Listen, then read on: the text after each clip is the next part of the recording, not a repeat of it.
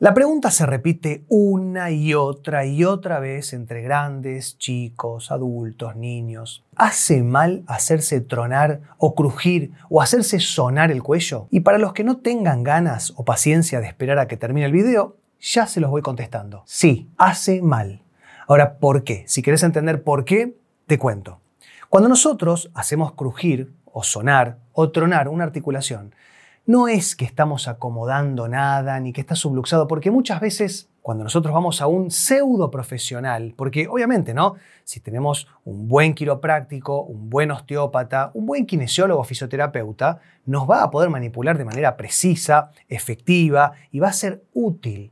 Pero hay mucha gente que no sabe y lo hace igual. Y ya nos levantamos a la mañana y track para un lado, track para el otro, pasa media hora y otra vez siento, y de nuevo, y de nuevo, y de nuevo, y lo hacemos tres, cuatro veces por hora.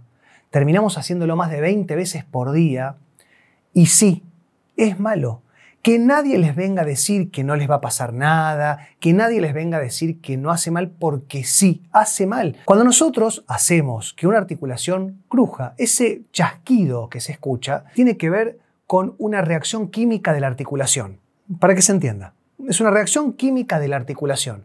Y muchas veces hay un bloqueo. No es que solamente acomodamos los huesos. Los, huesos no se tienen... Si hay un hueso que está luxado, que está fuera de lugar, créeme, no vas a poder caminar porque hay que entender que la columna cervical es la más importante de todas las regiones de la columna. Entonces, occipital, cráneo, ¿no? Atlas y axis, una estructura importantísima que por ahí pasan estructuras vasculares, o sea, de sangre, nerviosas, y también tenemos que entender que por adentro de la columna cervical transcurre ni más ni menos que la porción más importante, más ancha, más gruesa de la médula espinal. La médula espinal es ni más ni menos que la prolongación del cerebro. Entonces, si nosotros lo hacemos, no sé, dos, tres veces por día, no, no va a pasar nada. No te vas a curar de nada tampoco, ¿eh? Y por el contrario, si te agarra algún profesional que no sabe y te hace sonar el cuello, corremos el riesgo de que no sepa, que no esté manipulando bien y que te empeore. ¿Te puede fracturar? No.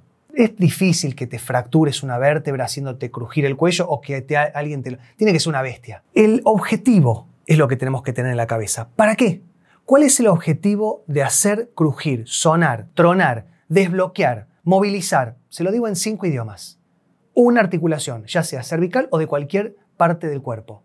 Es restablecer la función.